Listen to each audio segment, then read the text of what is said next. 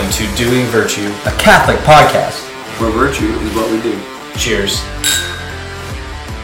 Today's episode is about deification, what that means, and how that applies to us as Catholics, and what that looks like in the good life. I'm Anthony Criste. I'm joined tonight by Mark LaRochelle and Brian Hicks. Before we get into the topic of deification, we are going to have a drink of Maker's Mark whiskey. It's a Kentucky straight bourbon. It is uh, made by the Beam Suntory, which I think that is the distillery. Um, it's an ongoing release. It's a 90 proof, uh, so the alcohol is 45%. The mash bill is 70% corn, 16% wheat, 14% mar- uh, malted barley, and the bottle usually goes for about 35 to $40. This bottle was a gift from Professor Brown at Christendom College as a wedding gift. So it is a special bottle that I'm uh, that I saved for the podcast, and we're gonna pour a little bit and see how it is. Chummy with Mr. Brown. Wow, That's a that's a hefty that's a hefty pour. it's going to be a long episode. or a short one, depending. All right, gentlemen, cheers.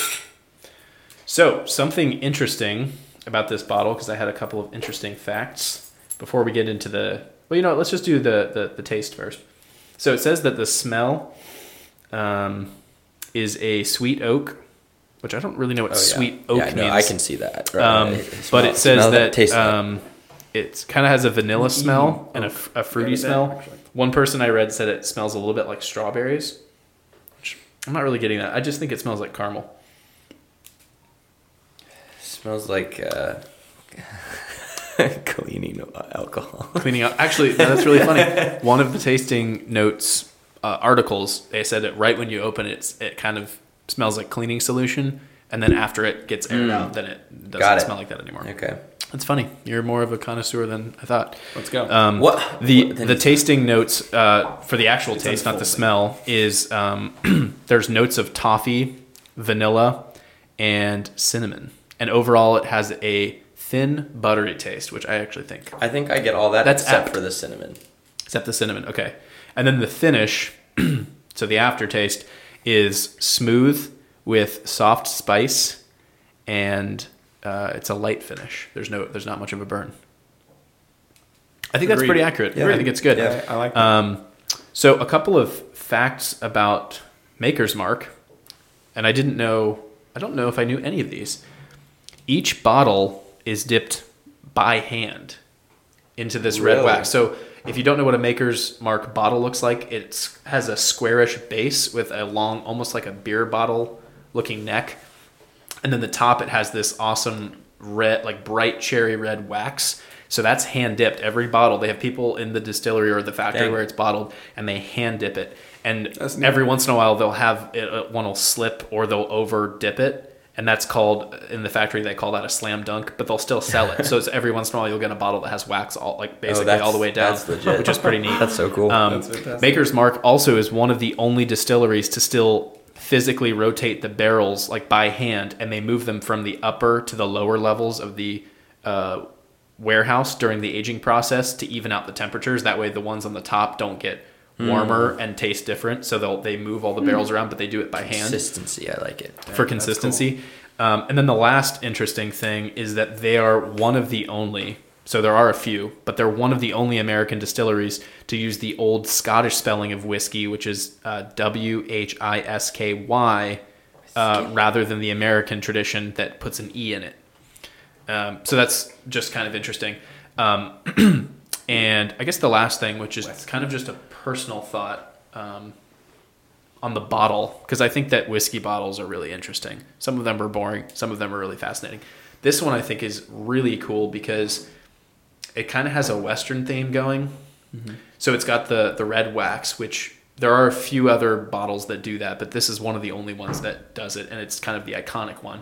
But I also it struck me that the label it kind of looks like a wanted poster, like the the font of Maker's Mark, and then also the Yeah. color and the edges. Um, so it, it just it kind of hits home that Western theme. I don't know if that's what they were going for, but that's just what it makes me think of. So overall, uh, it's a pretty solid whiskey. It used to be more of a um, a mixing whiskey, but it's gotten more expensive in the past couple years. So now that it's 35 dollars, people don't mix it as much. And um, a lot of times, if you go to a bar and just ask for um, like kind of a, a decent mid shelf whiskey, that's what they'll give you. It's pretty popular. Um, so yeah, overall, I think for the price, it's worth it, and it's a it's a tasty whiskey. What do you guys think? I like it. I I like it. I, kind of, to be honest, I haven't had Maker's Mark just as Maker's Mark. I think I've only had it as a mixer, so Mhm. it's nice to try it just alone. Yeah, It is sweet. I do like how sweet it is. yeah, Um, yeah. Right. Especially right off the bat, it touches your tongue. It's like raw Mhm. sweetness. yeah. Uh, I'm trying to figure out exactly what that sweetness is. I want to say it's the strawberry, but also it could also be the caramel or it could be the What toffee. what I what we should probably do next time? It's kind of dawned on me. I think the order would be better if we taste it first. we can kind of go around and say what we think it tastes like. Well, I'll already whoever's preparing will already know, but that way you can see how close you get to. Because I think sometimes if you have a, a flavor in your head, you just you kind of just agree that it tastes like that. But it'd be interesting to see if, like you said, it kind of smelled like cleaning solution, Yeah, and that was yeah. one of the things that I read. So we can kind of bounce that off. Right, um, right. Rather and than just- rather than trying to figure out the or trying to like almost trying to taste, Taste what the is thing apparently in there and Yeah, not yeah. just what you're actually tasting. Right. Yeah, it might be a better way of doing it. So we Yeah. can do that in the future. Yeah, I Uh, now, before we move into the divinization part of the podcast, Mark is going to give us what did I say it wrong? No, no, you're right. Oh, oh. deification, divinization, They're both the same I'm so worried. two Uh, words before we move same into that, Mark has a little. Um, I don't know. what We're going to call this Doodad. fast facts, and maybe we'll get some like Fast, jazzy so I'm gonna music or something. Thirty minutes on this. Long Right. fact, slow fact. Uh, so, Mark, take it away. So today is August first, as we're recording this. So I I looked up some things that were specifically about August first, um, and so I've had a couple things. August first is traditionally known as Lammas Day, which was an old festival festival to mark the annual wheat and corn harvest, and it was sort of a Thanksgiving in Britain. I mean, we I know we got away from Britain, but Still pretty it's cool still tradition. still Yeah, a yeah. Thanksgiving because they don't have We're Thanksgiving. Catholics. You know, we're Catholics. We like tradition. Right. Let's go. Right. Mm-hmm, Um, and also, uh, not not United States. Uh, we're going back to we're going to Canada now. Oh. Uh, and it's August first is a civic holiday in many parts of Canada. Oh, Uh, and in Alberta, specifically, it's celebrated as Heritage Day, and in British Columbia, it's known as British Columbia Day. Wow. I don't know what that Why means. is it their version of July Fourth, or is it something different? It's Heritage Heritage. Day? I think it's more like It's just like history. Like, woohoo. okay, so it'd We be love maybe our, like we love their our version- country. okay. Don't know why, Maybe their Not version about of like anything in Flag Day. particular. It's just kind of all yeah, these things. it's maybe. just all uh, it's all Canada. Awesome. Um, also, August first through the seventh is International Clown Week. So Anthony, congratulations. Thank you. Thank you. so we have to watch it, All right, and The Dark Knight. Those are the only two Joker. Bond movies I know. Oh, Joker, obviously. And finally, as a as a historian, um, there is a historical fact about August first. And let's go. It I'm was so pumped. ten. It was either ten sixty nine. Some some sometime in that in that realm. Hold on. Uh, Peter the Hermit, if you remember Mhm. from the Crusades, Mhm. he and all of his Crusaders um, got uh, got into Constantinople, or they traveled to Constantinople on August first, Nice. Let's go like a thousand years ago. So today. yeah, Let's go, dude. That's awesome. yeah. Fantastic. dude. So Let's go. those are those are those are my facts. Awesome. I love those facts. I Thanks, man. loved all of them. Yes. Great. All Cool. right, Brian, let's get into divinization, deification, theosis, whatever you want to call it. Well, we can call it all of those. So, uh, yeah, the topic today is on deification, as as Anthony has said, divinization or theosis, um, and I'll just start with what that means in particular, and then um, just kind of go through what that what that looks like in the in uh, in the good life as Catholics and as um, as adopted sons of, of our Lord. Um, so, what is it? Deification as the the structure of the word and divinization. The structure of the word is deify, and then pretty much so it's to make it's the process of making God or or, or making us God. That that's that's pretty much what it means. Um, and theosis in, is the is the Greek word for it, and that means to make divine. And the reason why theosis is the, the Greek word, and we uh, we do have the Latin the Latin word for it, but it is the Greek, it is the Eastern Church that actually puts a lot more emphasis on deification, on the topic of deification. Um, and I think, and that that's just seen in, um, it's not it's not solely there because uh, obviously as we'll as I'll talk about in a little bit, Thomas Aquinas talks about it, um, Saint Irenaeus, uh, and and then also uh, in Peter's letter in the in in the Bible also talks about it too, in in different words though. So. Um, St. Thomas talks about, uh, or he references St. John of Damascus. Um, he references St. John Chrysostom. Uh, and so those are Eastern saints, and they have they they did have working. I think for a while they didn't really have a working definition of it. They just knew what it was and how it it kind of pertain to their life and everything. So, uh, because we are in the West, though, um, I will be taking what the Catechism of the Catholic Church says about it. Um, and interestingly enough, it they're quotes. So it's this whole paragraph is a quote, and I'll, I'll say um, it's not one quote; it's actually four quotes. But I'll say exactly um, what uh, who's saying it and everything. So this is uh, paragraph 460. The Word became flesh to make us quote, partakers of the divine nature, which is 2 Peter chapter 1 verse 4. For this is why the word became man and the son of God became the son of man, so that man by entering into communion with the word and thus receiving divine sonship might become a son of God. That's St. Irenaeus in his Against Heresies. And then here's another quote For the Son of God became man so that we might become God and that's from St. Athanasius. And then finally, from St. Thomas Aquinas, the only begotten Son of God, wanting to make us sharers in his divinity, assumed our nature so that he, made man, might, might make men gods.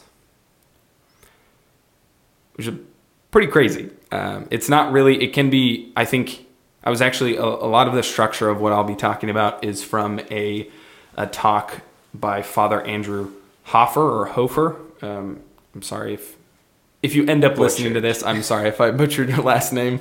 Uh, but he's a Dominican priest in the province of St. Joseph, which is the eastern province in the U.S.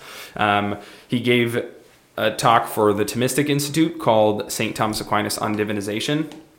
And so I, I was I just to structure the what I'll be talking about tonight and what we'll be talking about tonight. I uh, I listened to his talk and kind of used um, used just again the structure of his talk.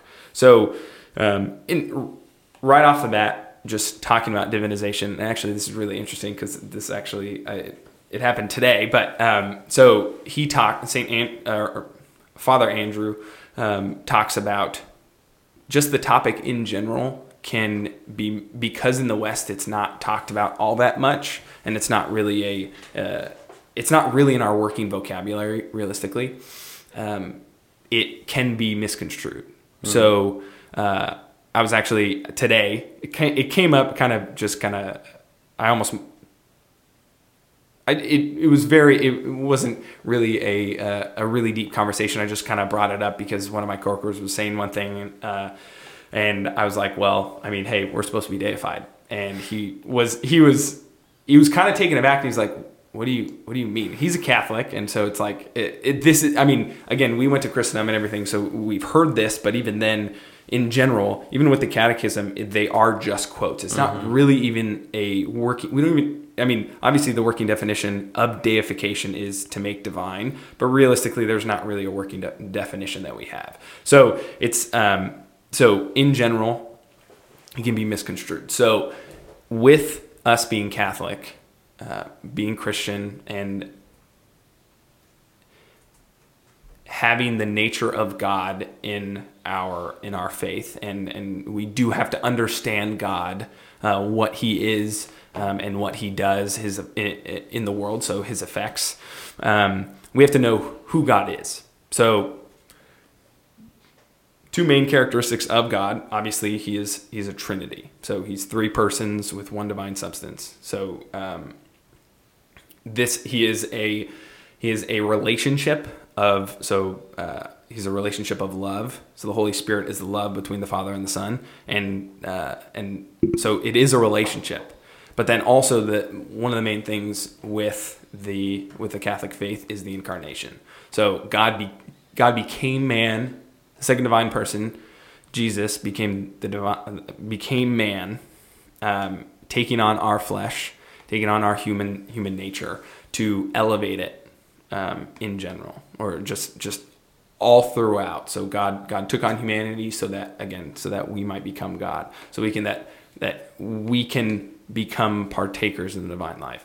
And so and when I say that um, that we might become God, it's not us being in other in other Eastern religions. It can uh, I'm not exactly sure which one, but I know there is an Eastern religion that talks about once you die, you you just become literally one with God, and your your individuality just ceases to exist. Mm-hmm. Uh, but that is not what what divinization is.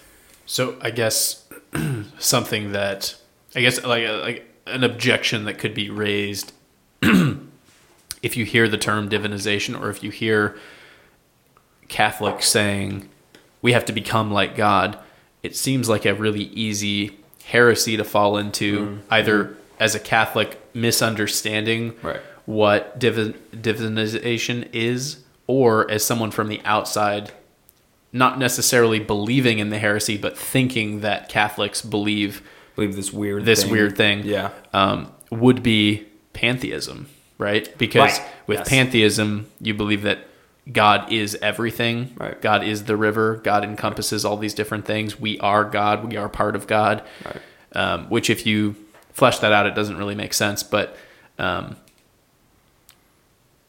but I could I guess I can see how someone who would hear about Catholics saying that we need to become like God, not that we need to imitate God or that we are children of God, but saying we must become like God or God allows us to become part of his divine nature, Right. how that could easily be misconstrued as okay, so that that's just pantheism. Maybe Right, they wouldn't say it's pantheism, Sure, but that sure, sure, sure. But they- their but their their mind goes to understanding of it would be that, and- but we would label that understanding of no, we have everything is God. Sure. Catholics we would label that as pantheism. So how is Sure. it not pantheism? So I think in there is so obviously uh, there's there's Aristotelianism, Thomism, and then there's also Platonism, and and in Platonism there is a uh, there's an idea of participation. So when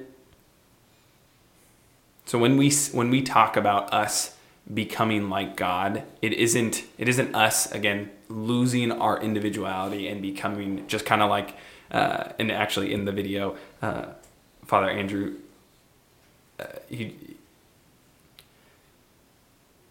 he made a noise and he was like, and now you're gone, and that's what it like that that's what people may think, but that's so that's not what is happening. We aren't losing. We're not becoming God, and we're not becoming big G God we're like that isn't we're and and as we move on as we move forward to the whole reason for the good life and the whole reason for or the whole reason that God became man was so that we could actually grow in relationship with him so uh, there's a philosophic uh, idea that um, that knowing follows from the from the mode of the knower. I think it is, or, or if I'm construing that. But um, so we, when before God became man in Christ, in the man of Christ, we could only know really God and His effects, and we could really only know Him in um, just really what He tells us. But because when God became man and became one of us and took on our human nature, we're actually able to know him. So we're actually able to grow in relationship with him. Um, and so, so th- the whole thing with divinization is so that we have an image to be able to imitate. And so we imitate the image who is the perfect image of God. So so we're not we so and and and again with imitating God there is there is um, there are similarities, but there is a greater dissimilarity. Actually, in, in the Fourth Lateran Council, they, they, say that there's in in talking about God and talking about us in relation to God, we are similar in that we have a rational nature and that we can know and that we can love.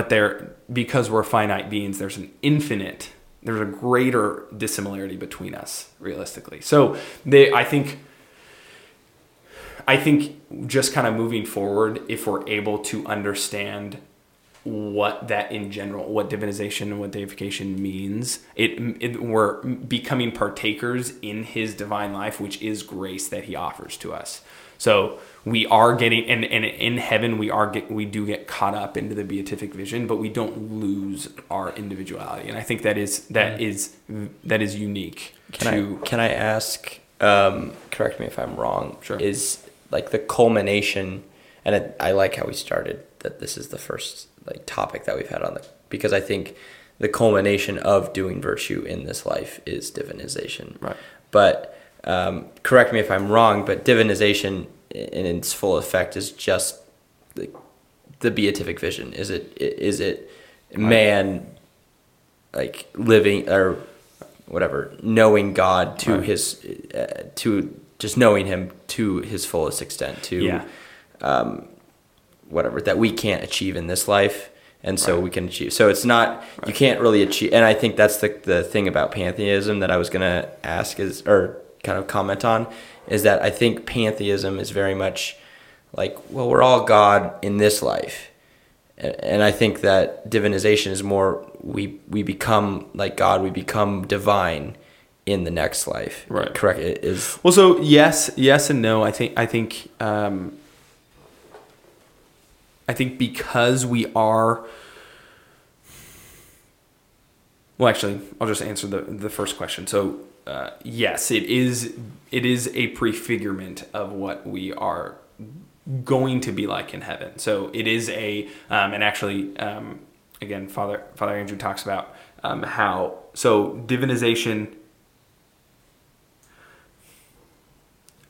recreates our humanity mm-hmm. to elevate it to the image of Christ, and so, and then at the end of time, we are able to so, and actually, this will be. Um, this was going to be something I was going to talk about anyway. So, so the mode of so the Holy Spirit in the Trinity is love. So that is the love between is the love between Father and Son, and so but is a person like so the Holy Spirit is a person of the Trinity, um, and so the mode of uh, just of the Holy Spirit is charity, and so the love so love charity. It, I mean those are charity is actually uh, I mean there are times when it says in the Bible love, but it actually says charity. So that charity is actually one of the loves that um, that the Greeks had in their vocabulary, but it's the highest form of love.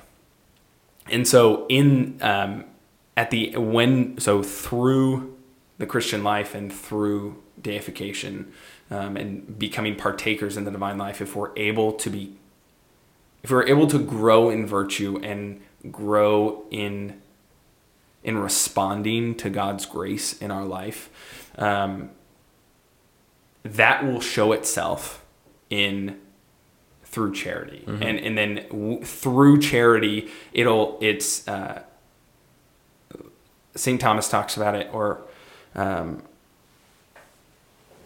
or maybe it's actually just Father Andrew because in his talk he, it kind of goes through a lot and and it may be St. Thomas but it, it, sounds like a lot of the time it, it is but he is a Thomist so it kind of could be both of them but um but charity is the fire that ignites our mm. soul mm. to uh, to cleanse us of our sin and to cleanse us of of just like um just to be to so to more fully become partakers of the divine life. So all the saints in uh, when they died, so like Saint Therese or Saint Thomas Aquinas, when when they died, their I mean I mean both of their confessors when they died pretty much said that they never committed a mortal sin. But but uh, and and actually on his deathbed, uh, Saint Thomas Aquinas had a confession, and, and his his confessor ran out of the room, and that's what he told people. He was like, "This, the confession I just heard was the confession of a five year old."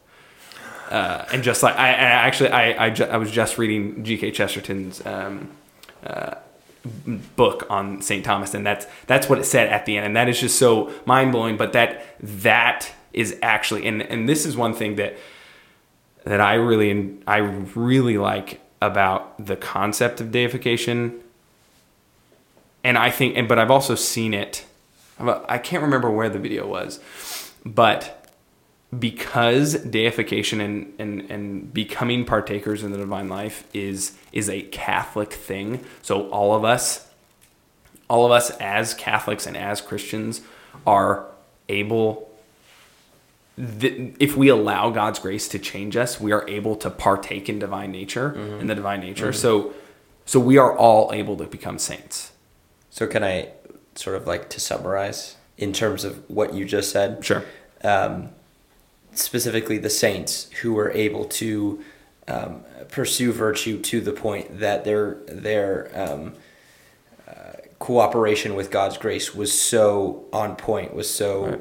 Perfect right. that they were able to achieve a level of charity, which is the the mode of of love that the Holy right. Spirit has. Right. Um, to the point that they are participating, they are becoming divine in that way. Right, right, right. Um, can I? I guess I'm. I'm at. Is it like an imperfect divinization? Yeah. Right. Right. So uh, imperfect now. I think. Right. right. So so yes, I do think uh, yes. We're not, not going to be, but incomplete. I guess imperfect. Right. So I think right. I think in my understanding of it, so it is something. It isn't just for now. It is when we are caught up in and and I mean through Jesus Jesus's life we're able to imitate him but then also at the transfiguration he shows his his his divinity but then also his his his transfigured body and that is really a foreshadowing I think through deification of what our bodies are going to be like mm. in in in heaven mm-hmm. and so at the end of time when we receive our bodies back we are going though our bodies have are going to have properties that that we can't have now so uh, I think I think one of them is, is, is like impassibility. So going through walls and going like being it like if if if we had this physical world and we had our uh, our fully deified body, so our, our resurrected body, mm-hmm. that would be what it looks like. So mm. it, it would just so our obviously, and I think I think it is in the sense that it is not that it is not God, it is imperfect. And because we are it, we're trying to be images of the perfect image of God, um, in this life it will be imperfect. Mm, but then right. in heaven it will be it, it will be elevated to to be able to actually even be in the presence of God right. because that is that is not some uh, just I mean, in, in the book of Exodus, when Moses goes into the glory cloud, he comes out and people can't even look at him, mm-hmm. and he has to put a veil over his head right. because he's because he's literally been in the presence of God, and his and his body is is just changed wow. by it. So yeah, it is in, in the sense that we are not God, but we are partaking in His nature. Mm-hmm. Yes, it is imperfect. Got it. Um, yeah, not sure if that quite made sense, yeah, but oh well. Sure. So two things that I've been thinking about. The first one is that it seems that the biggest, it might be the biggest divide between how Catholics approach the faith and how Protestants approach the faith is the idea of grace. Right. Because for Catholics, grace is the participation in the divine nature of Christ, even though we have a human nature, uh, but it introduces us to the Trinity. So it seems like grace is that fundamental building block upon which we can actually build virtue because there's there's natural virtue. You can have someone who's courageous but doesn't have gr- sanctifying. They're not in the state of grace. right. Yeah, yeah. Like a natural, a natural. but they have a, nat- courage a or- natural virtue of courage that hasn't been quite elevated. Right. But it seems that if the principle that you know grace builds on nature, Right. if we have a human nature and God has a divine nature, and obviously Christ has both, mm-hmm. that the astounding beauty of the incarnation, at least one of the ways that it's beautiful and so impactful and meaningful, is that because of the incarnation, we are more easily able to have our human nature elevated to a divine nature because now we have the atonement of Christ, who is our intercessor. Because otherwise, it, it almost seems like he, yeah, I mean, he, he essentially is bridging the gap. One hundred percent. And with Protestantism, they don't believe in grace, at least in that way. Right. Really, not at all. Yeah. The the only and so it seems like for Protestants, grace is divi- di- like deification and isn't really divinization is not possible. Right, right, or right. if it is possible, they don't. That's not something they teach. Right, right, right. And yeah, no, I think I think one thing one thing that I've learned because I work with a Protestant, but then also I my uh, at Enterprise when I worked for Enterprise, uh, my boss was a Protestant. And so, and he was a Baptist, and so I like I we would talk about it because we would have downtime and everything, and so um, it was just cool to be able to have that opportunity to be able to talk to him about it. And I think one thing is their understand our understanding of grace is more robust. Okay. So we have different types of grace. I think my understanding of it, the the grace that is theirs, or the, the grace that they understand is justifying grace, sanctifying grace, kind of the same thing. But um, They don't call it that though. they don't call it that. I think really, realistically, they just call it grace. They don't have uh like almost a, a descriptive word in front of it. It's just grace in general. Okay. And and so my understanding is is right that they don't. They're not because I think, and maybe this this varies, but I think in my experience um, with just my understanding of Martin Luther and his his understanding of grace and what that looks Mm, like, right. um, just because human nature is uh, the famous the famous example. Human nature is dung, and then the grace is just the snow that is on top of it. So it has Right. it doesn't it doesn't doesn't Right. go within. It doesn't Christ covers your sin. Yeah, Christ than- covers it. Right, you're, right. You're not transformed right through grace. exactly right. so right.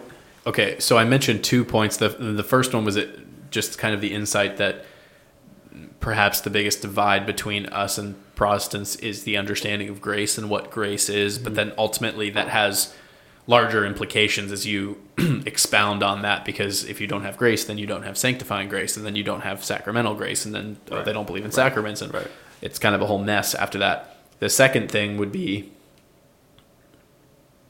more of a question and you if you're getting into this then you can just table it. Sure. but is it possible for divinization to take place without Christ's sacrifice so pre incarnation Right. was deification possible and maybe maybe it's kind of an unfair question because you have the old law and the new law and Right. you don't have christ with his two natures and all those different things but is that something that is po- like does because the catechism just says that we're um you know um that we are becoming partakers in the di- well, I guess it's. Peter, right? St. Right, Peter yeah, yeah. talks about becoming partakers in the divine nature. Is that possible without the atonement of Christ, or is that something that's only possible through that? And w- which is why it's such a big deal, Right. You know, Right. My know. understanding is is is no that it's not Okay. um, because of the Christological understanding of of Christ and how he, as you've said before, he bridges the gap, the infinite gap in uh, that happened that that happened after original sin. Um, so he is the bridge, and he is he, he is the in between. He is the mediator. So so it is my understanding is that it is only through him that we can be deified. I also think that the emphasis, like the institution of each sacrament, I think by Christ, and obviously you can a- attain grace in so many other ways, but the sacraments are kind of your your go-to in in order to like achieve grace, whether Right. that be penance or the Eucharist, and those are things that Christ instituted. Um, so I think in terms of pre pre incarnation, pre Christ, your sort of what you went to for grace was not as significant as as what the sacraments give. So, so in the Old Testament, you mentioned Moses being transfigured loincloth. Yeah, yeah, in a certain respect. Right. Was that an instant, an instance of deification, or was that something separate where he saw the face of God, he was speaking to God, he was filled with the Holy Spirit, you know, something like that. Right, right. And so he just had that glow of divinity, but he wasn't becoming the divine Right. nature or he wasn't his nature wasn't being built upon per se Right. it was just he was talking to god Right. like My understanding or was that actually like was that so that was just an instance of deification or was that Right. like oh moses was kind of the exception he was deified and maybe john the baptist was was. Yeah, deified yeah, and you know Right. So my understanding is that it would just be an instance of, and this could totally be wrong, but be be the instance of him being in the presence of God and seeing His face. Almost overwhelming grace, you would say. Exactly. Exactly. But but even after that, it was even a, it was uh, because so, and I mean, well, I mean, yeah, I would say I think I think you can kind of see. Well, through I think, well, I would actually. I'm just gonna leave it there. I do think it is a a separate thing. I don't think that is deification in itself. Um, I think I think there there is that grace. There there he did receive a grace so to be able to uh, kind of see God's face, but I think that I do think that's a separate uh, a separate thing. Um, so yeah, and I and I think that that is a, a good kind of segue just into um, just in general how does deification happen um, and and what that looks like and what we're able to kind of understand about that. Um, so and you were you mentioned Mark, you mentioned um, baptism, you mentioned sacraments in general. So so sa- the bap- the sacrament of baptism makes us into temples of the Holy Spirit. So so it cleanses us of original sin and and we have right there we have the grace is sufficient to go to heaven. So if we died after we, bap- we were baptized, we, we would go to heaven. What so a way to go. wait, what a way to go. I know, truly. No, yeah, just wait till the end. Yeah. Um, no, the but kings so, did. but so yeah, so the so through through baptism, and actually uh, Pope Leo the Great and Saint Maximus the Confessor in, uh, in the fifth century through the seventh century, um, they both of them said that through baptism we are made into temples of the Holy Spirit, and through the through that through baptism begins our divine filiation, so son- be, becoming sons of God. But then also our deification, so that that allows us to be able to have the sanctifying grace, and it is through sanctifying grace that we are able to receive I mean, we're able to actually receive more of God's grace, and and and I know it can get kind of get into a uh, a thing of more and less grace, and Mm, and, right, and and we don't want to put like a like a number to it, but but it is it is baptism, and then we the call is to move up from there, Mm. and so so the so obviously Eucharist, confession, and, and it is through confession to be able to have that opportunity to acknowledge our sins and to be able to receive the sanctifying grace back. Um, so when we confess our sins, we're cleansed of that. There still are effects on our soul. There still are those kind those grooves in our soul towards sin, uh, but we are able to receive those um, those kind of graces through um, just the through our, our everyday life that God is is willing to to bestow on us and that free gift of grace. Um, so so us becoming temples of God, and so uh, I think that is just such a cool thing because it, it does make me think of, and and this is kind of a a, a uh, an Old Testament thing, but it makes me think of the the the tabernacle um, and and so only the high priest was able to go in once a year. It was, it was only once a year, and actually, there's it's actually um, so there are times there. I think I'm not sure when. I don't know when this was. I mean, obviously, it was when the tabernacle was, and and when they had the holy of holies. So the holy of holies was where the the ark of the covenant was, and so that that was the presence of God. And so when the presence of God was there, then then the uh, the high priest would go in and pray for the for all of Israel. Um, and uh, there are there I don't know if it's tradition or, or where I heard this, but there were a lot there were quite a few times that they would uh, tie a rope to the high priest because nobody else can go in. So they so if if a high priest went in and he was unclean, Yeah. he would die. Yeah. So it so so to be in the presence of God, you had to be cleansed. Right. You had to be so and and Right. through Leviticus and all that stuff that there was that ritual cleansing of of our bodies and everything. And I think that was Ah, Leviticus. yeah exactly Jewish But tradition is so interesting. It really is. And so and and and honestly, I kind of think and I, that this could totally be wrong, but that is almost the in my mind uh, that sounds like it's almost the Old Testament's temporary deification. Right. Yeah, yeah, yeah, yeah. Uh, so, so for the for the, the high priest to go in there, he had to be cleansed and had to do this Right. these things to be in the presence of God and to pray for for Israel and everything. Um, but so, but just and and that was a little bit of a tangent, but just thinking about the temple of God. So the temple of God to even go into the holy of holies because it wasn't the only high it was, was only the high priest and when god's cloud was over the tabernacle and over the holy of holies it was almost the because it, his his cloud was over it almost the building itself or the tent itself became a whole like became holy and his and his his dwelling was there. Um, and one really interesting thing about uh, in the nicene creed when we say uh, uh, he dwelt among us. So that so christ came down and dwelt among us.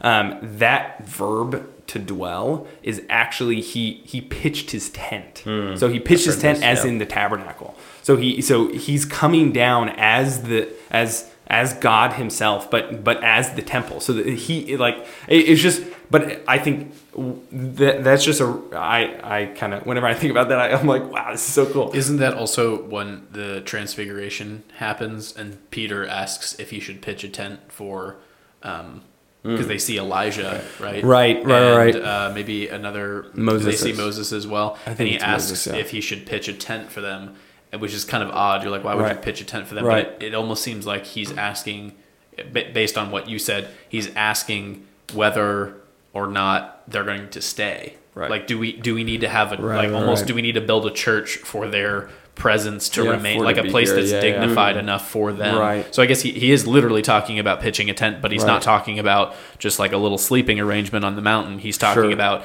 do we need to build a place of honor for these people because he realized the significance and the connection with the presence i mean i don't know yeah that's just yeah god's presence it i mean seems it- like i that's think what he was going for It is it, it that that passage is really interesting, the transfiguration in the Bible, because I've heard so many different things about Peter's meaning. Um, and so, so there are.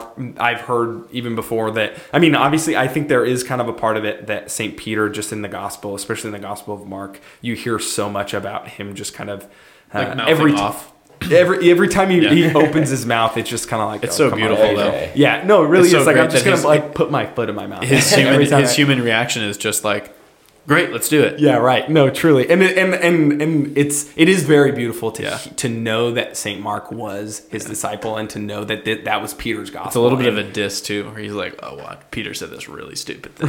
Like, Yeah, no, come on, Peter." Yeah, right, right, right, right. Um, so yeah, no. In, in in the topic of the transfiguration, um, my understanding of that because I took a I I, I took a a, uh, a Johannine literature class. So it was St. John's Gospel, St. John's uh, uh, his Re- Revelation and his letters. So through all of those, so we got a lot of we kind of got a lot of um, uh, Dr. Janislawski was it, he was it was really cool because he he had a lot of background to when Christ would say, I am the way, the truth, and life. I am the bread of life, and all these sayings and everything. My understanding of that is that that was during the Feast of Booths, which is The um, Transfiguration. the Transfiguration, and so so they it is the so and and I'm pretty sure that's probably screwing this up, but I'm pretty sure that's atonement. So that that's the Feast of Atonement. Okay, Um, and yep. so they would so the Jews to re I guess uh, to make present um, their past, they would outside of Jerusalem build booths for their families. Yeah. And so yes, I think there is kind of a part of it that it is like, oh, I oh, they're here. Let's make booths for them because like this Right. is where they're going to stay kind Yep. of thing.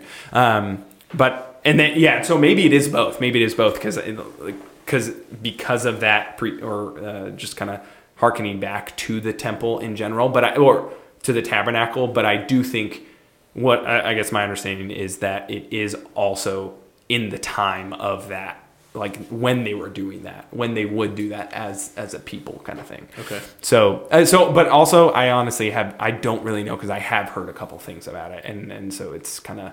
Um, I don't know if there's if if one's like allegorical sense or like all these uh, all these kind of literal sense, uh, kind of all the senses of, of scripture. I'm not really sure which one is actually if maybe it's all of them, but um, but uh, just kind of I guess just getting back into being temples um, and and what you were talking about with Protestants. So and the reason why I brought up the tabernacle, so God is in there in the the the tabernacle itself and the temple itself became holy because God's presence was there. Um, and so so grace itself so when we when we have we're in the state of grace so we have sanctifying grace and god's so the holy spirit it- and actually this is something that father andrew said that as thomists um, that we need to be able to to very much kind of hit home is that god is actually within us he is actually present when we are in the state of grace. So we can keep receiving his grace. And so and and because he's within us, he there is that change of our humanity. Um, so so it's not just it's not just he's he's here and he's around us and and we're kind of doing these things kind of just and but but I'm still I'm still like this thing. I'm not that it's I- I'm staying here. I'm not moving forward in my spiritual life and in holiness kind of towards God. So so when the Holy Spirit is within us and we are temples of God and we have that sanctifying grace, we're in the state of grace after confession or after baptism, um, uh, anointing the sick kind of um, it is the our the grace that we understand or how we understand grace in that instance is that it is effective. So it does what it signifies. So god so so and, i mean in in in the old testament in in the book of wisdom and in the wisdom literature he taught it talks about god's word going out and and and actualizing what was already what was potential. So it does again it does what it signifies. So god's grace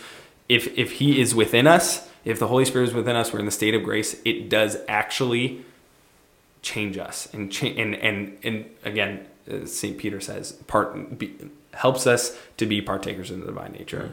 Um, which i think is a really cool thing.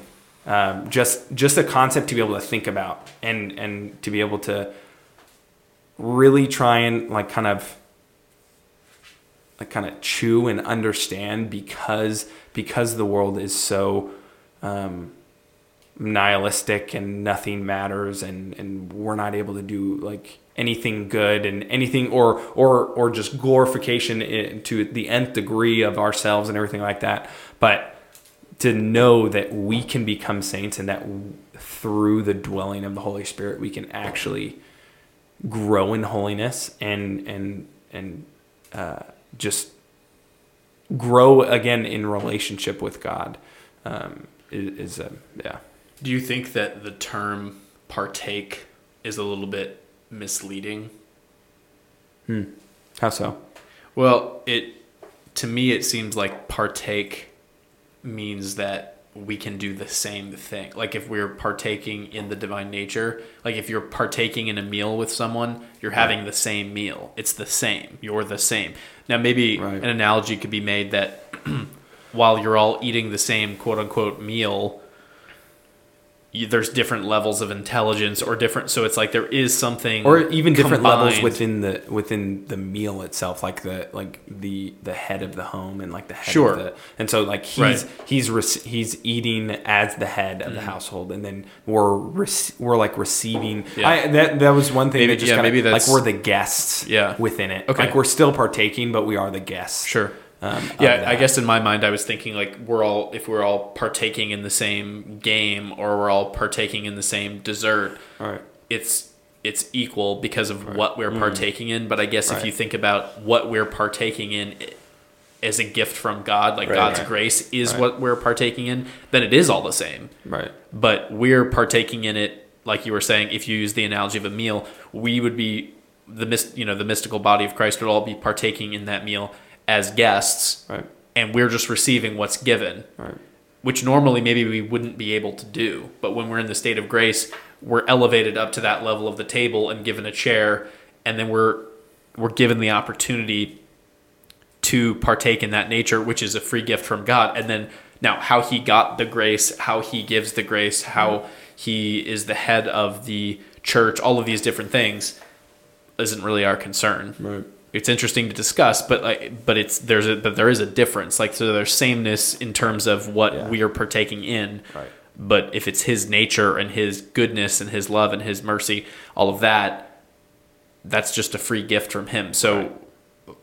I don't know if that analogy adds up, but I Yeah, guess yeah. I was kind of I started it as thinking that, that it was an argument against it, the, but then thinking about the analogy, I feel like it, it might kind of make sense if you think Right. about the thing the actual thing that's all being participated in by everyone is God, right then you can attribute a different level of uh, a higher nature, a divine nature to him, and we can still have a human nature, but we can still participate in the same thing because of what he's given us. Right. And I and sure. yeah, I do think I think it can it can get a little bit confusing, but I do think even as Thomas, like so so Saint Thomas would obviously he was um, a lot of his philosophic thought uh, was coming from Aristotle, uh, but he still quoted Saint Augustine so many times in the Summa, and Saint Augustine was not an Aristotelian. He was a, he was a, he was a Platonist. He, he was uh, in so He was an Augustinian. Right exactly no so so i think it, so we can still although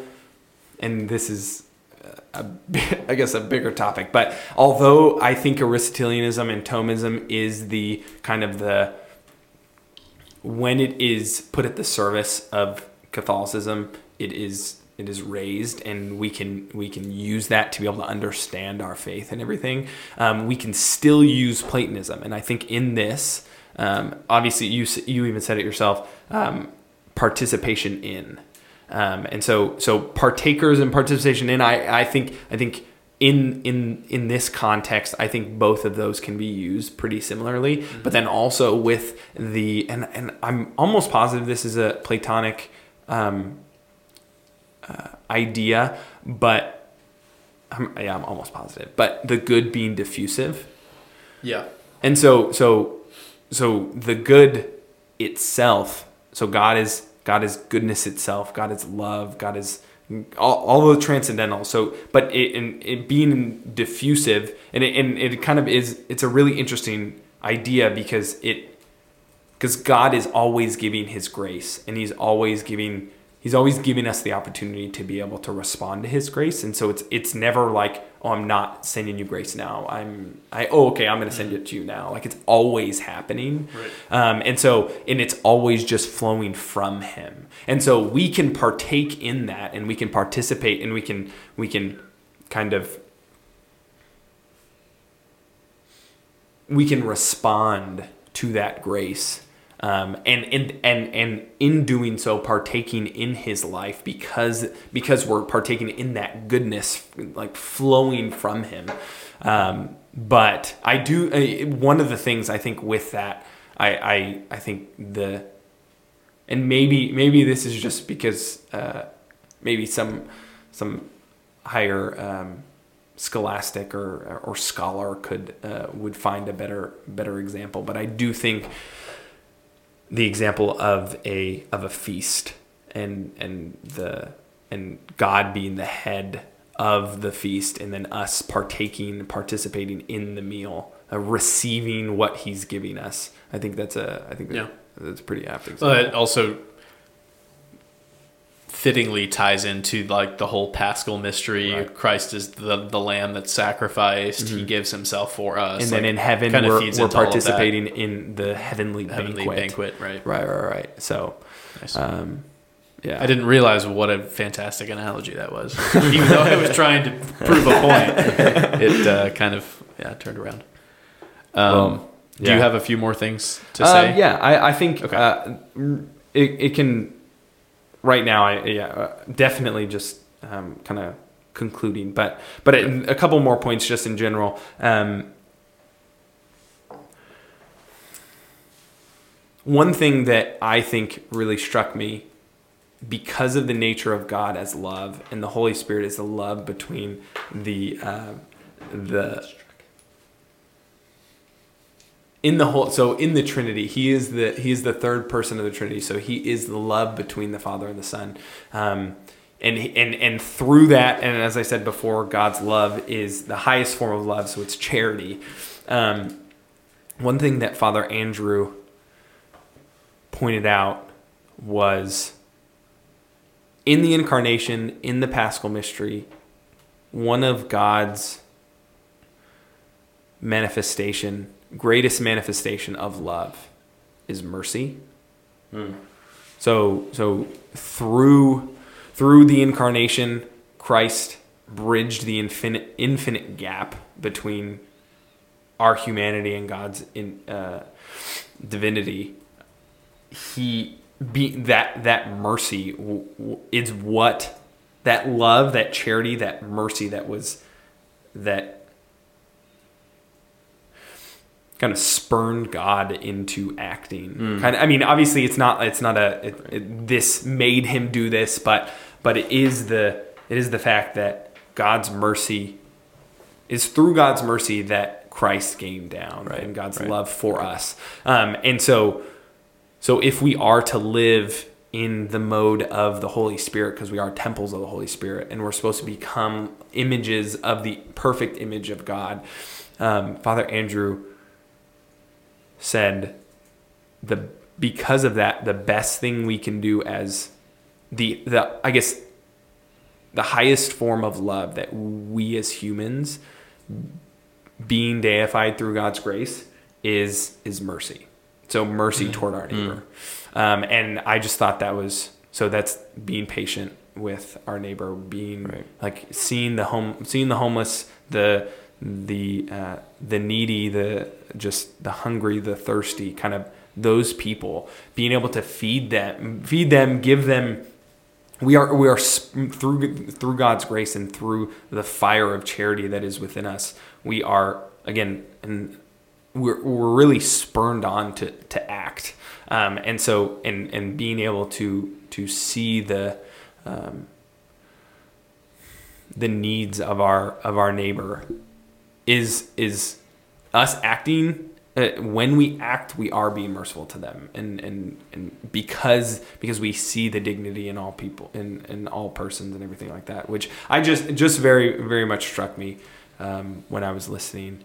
Well, it's it's cool that you mention mercy because how you were explaining the um, like the high priest was the only one who was allowed to go into the holy of holies, Right. And uh, you know all the other people were just kind of they, they were just there. right You, They had to wait outside. They had to wait Yeah, yeah. outside, Um, and you see like grace is the greatest mercy that can be given to us because we are kind of worthless right just yeah, in terms right, of our concupiscence and um, Yeah, God doesn't need us. yeah, God doesn't need us. It's all out of love. It's all out, and and the love being mercy, Right. um, and you see that in all the sacraments. You see that in Christ coming down for everyone to be able to um, partake in. Uh, oh my gosh, all the words they're all coming together. It's all coming together. It's all coming together. um, yeah. to partake in His divinity Right. in um, in sort of like a, such a minimal way Right. um, into like from his point of view, Right. but from our point of view, it is it, it's essential. Yeah, and it can be everything. Yeah, Yeah. Yeah. It, I think, again, I, I, the more I've, I, I think I wrote a paper, I'm almost positive I wrote a paper um, in, in one of Sakanikis's um, classes at Christendom on deification. And it, it's just, just such a rich topic. Um, and, and, and I think just to, just to really finish, um, we talked about the sacraments, um, but and and you, uh, Mark, I think you mentioned the Eucharist, and you, you I mean, maybe I mentioned that too, but uh, but just in general, the Eucharist, when we receive the Eucharist, so the Eucharist in the Mass becomes the body, soul, divinity of our of, of our Lord Jesus, um, and so when we're able to receive, that is a, that is a uh, obviously we have the Holy Spirit within us, and uh, when we're in the state of grace, we have we are the temples of God, but in a very real way, we we receive the body and blood of of our Lord in the Eucharist, and and there's there's a quote from um, let me see if I can find it. Um, I found it was it was such a it, it harkened back to O's John of Damascus. So Thomas Aquinas quotes John of Damascus, um, and and and I quote: "The fire of that desire which is in us, being kindled like the burning coal that is the sacrament, it will consume our sins and enlighten our hearts, so that we will be inflamed and deified."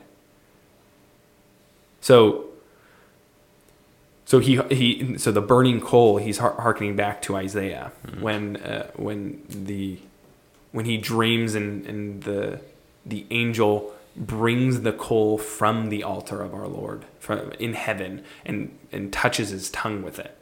Um, and so so that it, it almost and I, I guess I've never really thought of that before, but it it is kind of a re- prefigurement of the Eucharist, um, yeah. which it, which is just so cool, Right. Um, because it because it touches his tongue and then cleanses his tongue so that he may prophesize or prophes- prophesy in in the name of God and be his prophet. And I mean, I mean all of all of Isaiah's uh, all of the book of Isaiah is just amazing in general. Filled. Ju- but yeah, Yeah. no, it's so filled. But but just to know that in receiving Christ, we we get to receive Christ and we get to receive the burning coal that that that consumes our sins and enlightens our hearts, but is in a is in a is in a way that we can act we can receive it. We're not we don't have to eat coal every Sunday. Like we're like a burning coal. Like we don't like it doesn't have to touch our like this is bread. The the accidents of bread, but the sub, subs, the substance of God. Um just I mean again even there like God's mercy like we don't we like that's just could have like- been coals. no, seriously, like, uh, and so it's just like I don't know. It's just, there are just so many things in it, and so through that, obviously, baptism begins our our begins our divine filiation, begins our deification, and begins us. It allows us to become temples of God, and then confession and uh, and uh, and then confirmation uh, makes us. I mean, helps us to receive that grace and to to to. uh, I need to use another term, but to spurn us forward, to push us forward, and to and just to to prod us forward, maybe. Anthony. Well, that sounds these too much like poke us forward. There it I is. don't know. no, but uh, but just in general, just to I mean, just to jettison us forward, um, launch us launch forward. us forward. So yeah, Like no, just rocket. so the Eucharist, so the sacrament, God God gives us the church and gives us the sacramental life to be able to to push us forward in being deified and to grow in holiness and and allows us to go to confession whenever we want allows us to go to you, the, to receive him in the eucharist um, yeah i think it, it's again mercy but but god's love and allow, uh, his he allows us he wants us to have a true relationship with him and he and he gives us so many opportunities to do so um, Yeah. in his church in in in our lives and and just everything so It's interesting this concept of of becoming like God just reminds me a lot of uh, Dr. O'Donnell's history class freshman year, and I I don't know if it was the first day, but he brought it up constantly. He would talk about Galatians 4 um, Four, and he would say I think it's four like four through seven or 4 through five or something, and he would talk about how um, the fullness of time. And usually it was in reference to history but it's also applicable to the christian life. Uh, you know that in the fullness of time god would send his son you know born of a woman under the law um, to redeem those under the law uh, so that we would receive adoption. So that kind of ties into i think scott hahn talks a lot about um, divine sonship um, and what it means to have like a covenant with God, what it means to be a son of God, um, and then Galatians four, you know, it talks about God sending His Son so that we can call Him Father, so that we're no longer a slave. We're not a slave to sin, but under under the law, and then under the new law, the divi- you know the the law of love that that Christ brings in the New Testament, that uh, we don't just become sons, but we actually become heirs of the kingdom. That all of this is given to us; it's all gift. Um, so it's And just then we- it's yeah, just pretty can re- interesting to can- to reflect on how that ties into living a life of virtue. Ultimately, that's that's the goal because the goal is you know in the Aristotelian sense is flourishing and happiness, and you know maybe in a flawed way we can ach- uh, kind of achieve that in this life in a um, in, in an imperfect way, but ultimately it's working towards becoming like God, which is fully um, brought about by the beatific vision and life in the Trinity. right But in this life, it means living a life of virtue and following the commandments and receiving the sacraments and participating in the mystical body of Christ while we are here. Um, and so I don't know. It, it, it's just it is an interesting um, thing to reflect on, especially when considering how important it is to pursue virtue, uh, just in the practical sense, like what what Protestants pursue, just virtue, courage, fortitude. Like how even just that really basic understanding is so fundamental and is kind of a building block of how the Christian life looks but because we have God's grace and because we have divine revelation, we can push that ticket so much further mm-hmm. and we have so many more resources available to us and then it even gets broken down to like our particular state in life. So what does it mean for us as young men as newly married men as you know recent graduates as 22 year olds or 25 year olds what does it look like for us to pursue virtue in our state in life in order that we in order to work towards deification ultimately? What does that look like in the day to day does it need to be really really basic? Does it need to be really complicated? What like what what does that practically look like? So it's interesting that we're talking about deification in the first episode and um, hopefully that there will be a lot more to discuss and we can tie in virtue but it We seems like ultimately all of it ties into deification in some way. It's like talking about our telos Right. you know like Right, yeah, what is our end? Happiness. Okay. And, and then you have all of these other topics that converge and fit in somehow and how good books and you know developing your conscience and developing your life of virtue and all of these things play into ultimately the, the same goal of perfecting our human nature. Right. like that that's ultimately what it all is. Right. Um, Yeah, and no, and and one thing you said was the um, we have this, we kind of have all of the, um, kind of have this arsenal of of weapons for us and everything, and and so and it, I don't know, it's just like we have the sacraments to be able to grow in in virtue, and we have these opportunities if we're in the state of grace to be able to grow in virtue and grow to become deified all the more and grow in holiness, holiness and everything. Um, but w- I heard this quote um, was just so.